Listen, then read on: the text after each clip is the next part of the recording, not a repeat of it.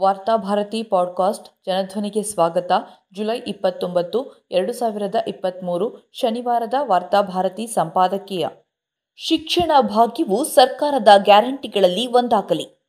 ಗ್ಯಾರಂಟಿಗಳ ಕಾರಣಕ್ಕಾಗಿ ಕರ್ನಾಟಕ ದೇಶದಲ್ಲೇ ಸುದ್ದಿ ಮಾಡ್ತಾ ಇದೆ. ಕರ್ನಾಟಕ ಜಾರಿಗೆ ತಂದಿರುವ ಶಕ್ತಿ, ಅನ್ನಭಾಗ್ಯ, ಗೃಹಲಕ್ಷ್ಮಿ ಯೋಜನೆಗಳು ದೇಶದ ಇತರ ರಾಜ್ಯಗಳನ್ನು ಆಕರ್ಷಿಸುತ್ತಿವೆ.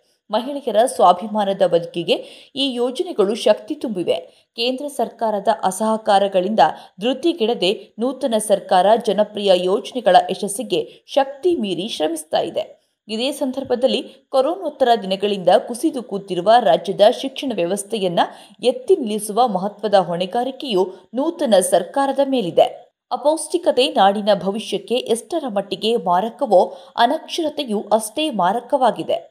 ಆಹಾರದ ಹಕ್ಕು ಮತ್ತು ಶಿಕ್ಷಣದ ಹಕ್ಕು ಒಂದೇ ನಾಣ್ಯದ ಎರಡು ಮುಖಗಳು. ನಾಡನ್ನು ಅಭಿವೃದ್ಧಿಯ ಕಡೆಗೆ ಮುನ್ನಡೆಸಬಲ್ಲ ಎರಡು ಪ್ರಧಾನ ಸ್ತಂಭಗಳು ಇವು.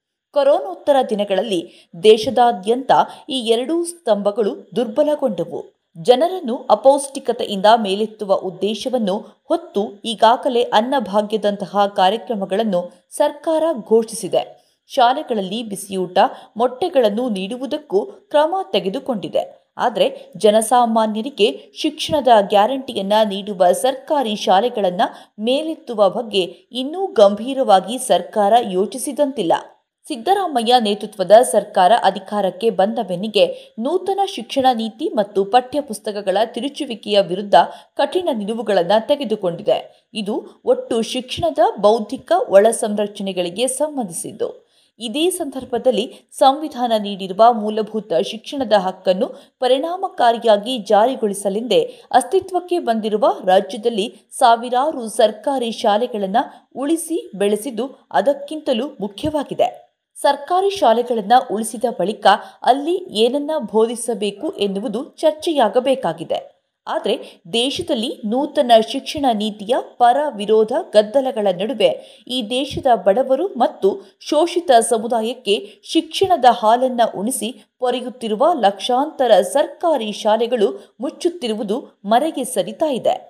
ಇಂದು ಮಹಿಳೆಯರ ಹಕ್ಕುಗಳಿಗಾಗಿ ಬಡಜನರ ಆಹಾರಕ್ಕಾಗಿ ಗ್ಯಾರಂಟಿಗಳನ್ನು ಘೋಷಿಸಿರುವ ರಾಜ್ಯ ಸರ್ಕಾರ ಬಡವರ ಮಕ್ಕಳ ಶಿಕ್ಷಣದ ಗ್ಯಾರಂಟಿಗಳನ್ನು ಎತ್ತಿ ಹಿಡಿಯುವ ಹಿನ್ನೆಲೆಯಲ್ಲಿ ಮುಚ್ಚುತ್ತಿರುವ ಸರ್ಕಾರಿ ಶಾಲೆಗಳ ಕಡೆಗೆ ತನ್ನ ಗಮನವನ್ನು ಹರಿಸಬೇಕಾಗಿದೆ. ಈಗಾಗಲೇ ಕಳೆದ ಒಂದು ದಶಕದಲ್ಲಿ ರಾಜ್ಯದಲ್ಲಿ ಮೂರು ಸಾವಿರಕ್ಕೂ ಅಧಿಕ ಸರ್ಕಾರಿ ಶಾಲೆಗಳನ್ನು ಮುಚ್ಚಲಾಗಿದೆ.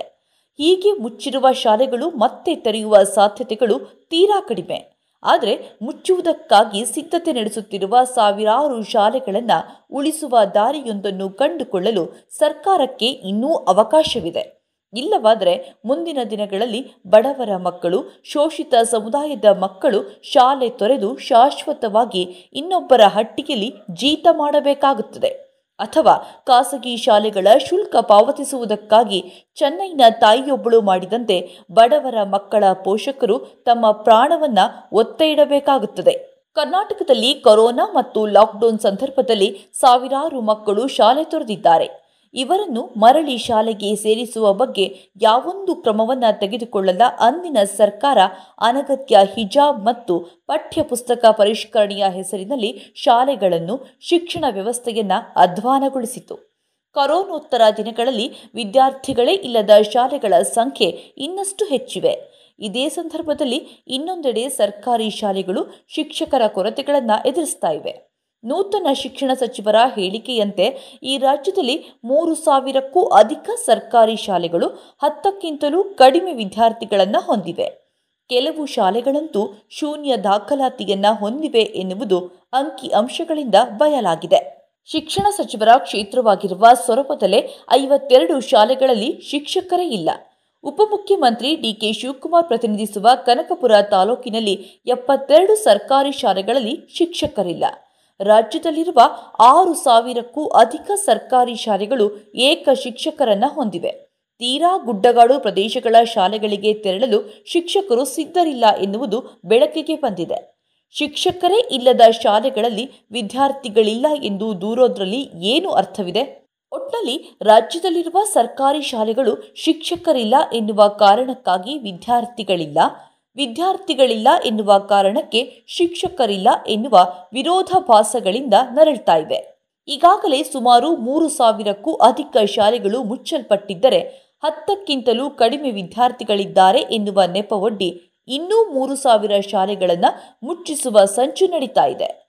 ಮೊದಲು ಶಾಲೆಗಳಲ್ಲಿರುವ ವಿದ್ಯಾರ್ಥಿಗಳ ಸಂಖ್ಯೆಯನ್ನು ಇಳಿಸುವುದಕ್ಕೆ ಗರಿಷ್ಠ ಪ್ರಯತ್ನಗಳು ನಡೆಯುತ್ತವೆ.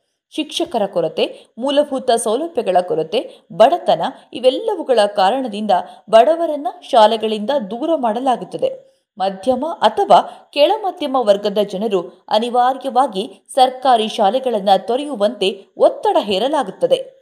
ಬಳಿಕ ವಿದ್ಯಾರ್ಥಿಗಳ ಕೊರತೆ ಇದೆ ಎಂದು ಶಾಲೆಗಳನ್ನು ಮುಚ್ಚಿಸುವ ಪ್ರಕ್ರಿಯೆ ಆರಂಭವಾಗುತ್ತವೆ ವಿದ್ಯಾರ್ಥಿಗಳಿಲ್ಲ ಎನ್ನುವುದು ಶಾಲೆಗಳನ್ನು ಮುಚ್ಚಿಸುವುದಕ್ಕೆ ಸಕಾರಣವೆಂದು ಸರ್ಕಾರ ಯಾವ ಕಾರಣಕ್ಕೂ ಭಾವಿಸಬಾರದು.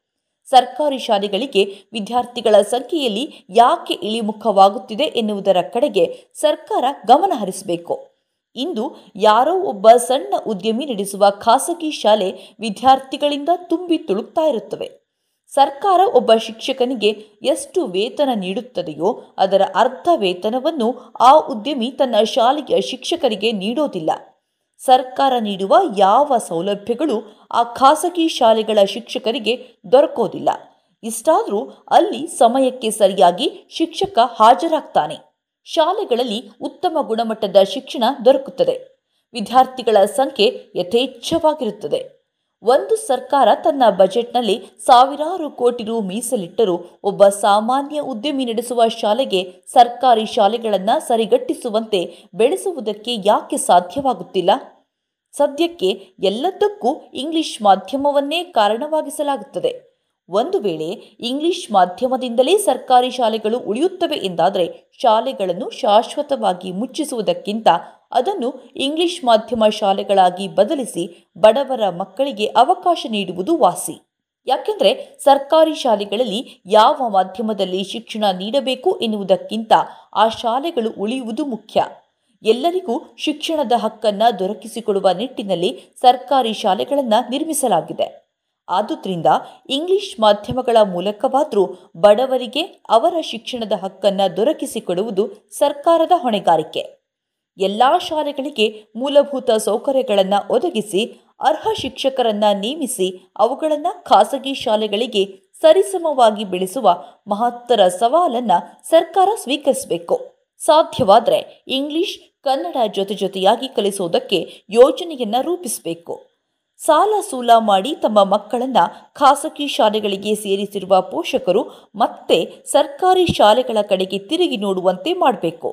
ಸರ್ಕಾರಿ ಶಾಲೆಗಳು ಮುಚ್ಚಿದ ಕಾರಣಕ್ಕಾಗಿ ಶಾಲೆ ತೊರೆದು ಉಳ್ಳವರ ಹಟ್ಟಿಗಳಲ್ಲಿ ಕೆಲಸ ಮಾಡುವ ಮಕ್ಕಳನ್ನು ಗುರುತಿಸಿ ಮತ್ತೆ ಶಾಲೆಗೆ ಮರಳುವಂತೆ ಮಾಡಬೇಕು.